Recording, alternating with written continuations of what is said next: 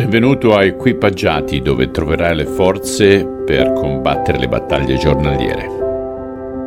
Oggi continuiamo con il capitolo 4 di Matteo, versetto 12 fino alla fine del capitolo, versetto 25. Avendo intanto saputo che Giovanni era stato arrestato, Gesù si ritirò nella Galilea e lasciata Nazareth venne ad abitare a Cafarnao, presso il mare, nel territorio di Zebulon e di Neftali perché si adempisse ciò che era stato detto per mezzo del profeta Isaia, il paese di Zabulon e il paese di Neftali, sulla via del mare, al di là del Giordano, Galilea dei gentili, il popolo immerso nelle tenebre ha visto una gran luce. Su quelli che dimoravano in terra e ombra di morte, una luce si è levata.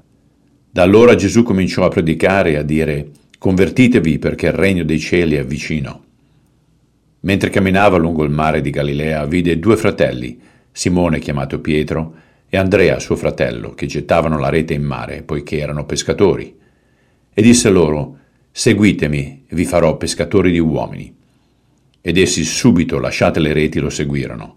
Andando oltre vide altri due fratelli, Giacomo di Zebedeo e Giovanni suo fratello, che nella barca insieme con Zebedeo loro padre riassettavano le reti e li chiamò ed essi subito, lasciata la barca e il padre, lo seguirono. Gesù andava attorno per tutta la Galilea, insegnando nelle loro sinagoghe e predicando la buona novella del regno e curando ogni sorta di malattie e di infermità nel popolo. La sua fama si sparse per tutta la Siria e così condussero a lui tutti i malati, tormentati da varie malattie e dolori, indemoniati, epilettici e paralitici, ed egli li guariva e grandi folle cominciarono a seguirlo dalla Galilea, dalla Decapoli, da Gerusalemme, dalla Giudea e da oltre il Giordano. Deve essere stata dura per Gesù sentire della prigionia di suo cugino avvenuta un anno dopo il suo battesimo. Impareremo nel Vangelo di Luca che Giovanni fu incarcerato perché rimproverò Erode, il tetrarca, per il suo comportamento. Così Gesù si sposta 30 km a nord-est di Nazareth, verso Cafarnao, sul mare di Galilea, a volte chiamato lago di Genazareth. Questa città era un centro molto attivo per via dell'industria della pesca. Era anche popolata da un misto di ebrei e gentili. Inizialmente gli ebrei non riuscirono ad espellere i cananei che vivevano lì e di conseguenza incorporarono il culto degli idoli cananei e si sposarono persino con le loro donne. La citazione di Matteo della profezia di Isaia includeva una bella espressione della luce che il ministero di Gesù vi portò. Il popolo che vive nelle tenebre ha visto una gran luce, su quelli che abitano nella terra dell'ombra della morte una luce è sorta. Questa zona, la Galilea, fu benedetta nell'avere il privilegio di ascoltare gli insegnamenti di Gesù e testimoniare i suoi miracoli. Il messaggio di Gesù riprende da dove si era interrotto Giovanni Battista. Pentitevi perché il regno è vicino. E questo sarà il suo messaggio principale in tutti i Vangeli. Ma ti sei mai chiesto però cos'è il regno dei cieli o regno di Dio, come riportato negli altri Vangeli? Il modo più semplice per comprendere il regno di Dio è il regno in cui Gesù Cristo regna come re e l'autorità di Dio è suprema.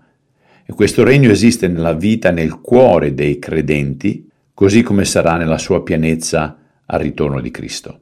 Lo vedremo più da vicino nel corso dell'anno. Gesù qui usa un linguaggio intrigante con i pescatori Simone ed Andrea. Vi renderò pescatori di persone. Da appassionato pescatore sono interessato ai video di YouTube delle catture in tutto il mondo. Quindi quando si parla di pesca, ragazzi, ah, ah, hai la mia attenzione. Probabilmente questa è stata la loro reazione. Come si pescano le persone?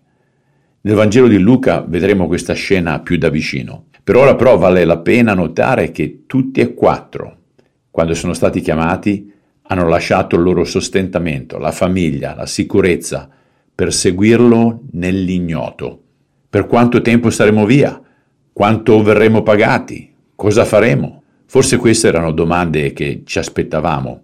Invece leggiamo che lo seguirono immediatamente. Penso che questo sia stato un enorme atto di fede da parte loro. Leggiamo che Gesù iniziò il suo ministero inizialmente con la comunità ebraica, presentandosi nei loro luoghi di culto, le sinagoghe. Allora immagina la gente nelle stanze che sono circa 10 metri per 10 metri e si accalcano anche fuori per sentire questo nuovo maestro che parla di un nuovo regno. Lui non solo insegnò, ma guarì malattie ed infermità. In italiano non vediamo la differenza tra i due termini, ma in ebraico si parla di un problema transitorio e anche di un problema cronico. Per via del successo, molti sia ebrei che gentili, venuti anche da più di 100 km di distanza, lo seguirono. Andando avanti noteremo che molti erano opportunisti nel loro approccio e seguivano Gesù per ciò che avrebbe fisicamente fatto loro, sia con cibo o con guarigioni. Erano opportunisti. I primi apostoli però dovettero rinunciare a qualcosa per seguirlo. Cosa sei disposto a lasciare per seguire Gesù? Sei solo un opportunista? Signore, aiuta ognuno di noi a non usarti come un genio della lampada che strofiniamo solamente nel momento del bisogno. A volte quando ci chiami chiedi delle rinunce e fai sì che siamo disposti a seguirti immediatamente come hanno fatto i primi discepoli. Te lo chiediamo nel nome di Cristo. Amen. Ed anche quest'oggi abbiamo concluso la nostra lettura e riflessione. Spero che questi commenti e queste letture ti siano di incoraggiamento e se lo sono ti chiedo di condividerle con i tuoi amici, con i tuoi familiari. Ciao.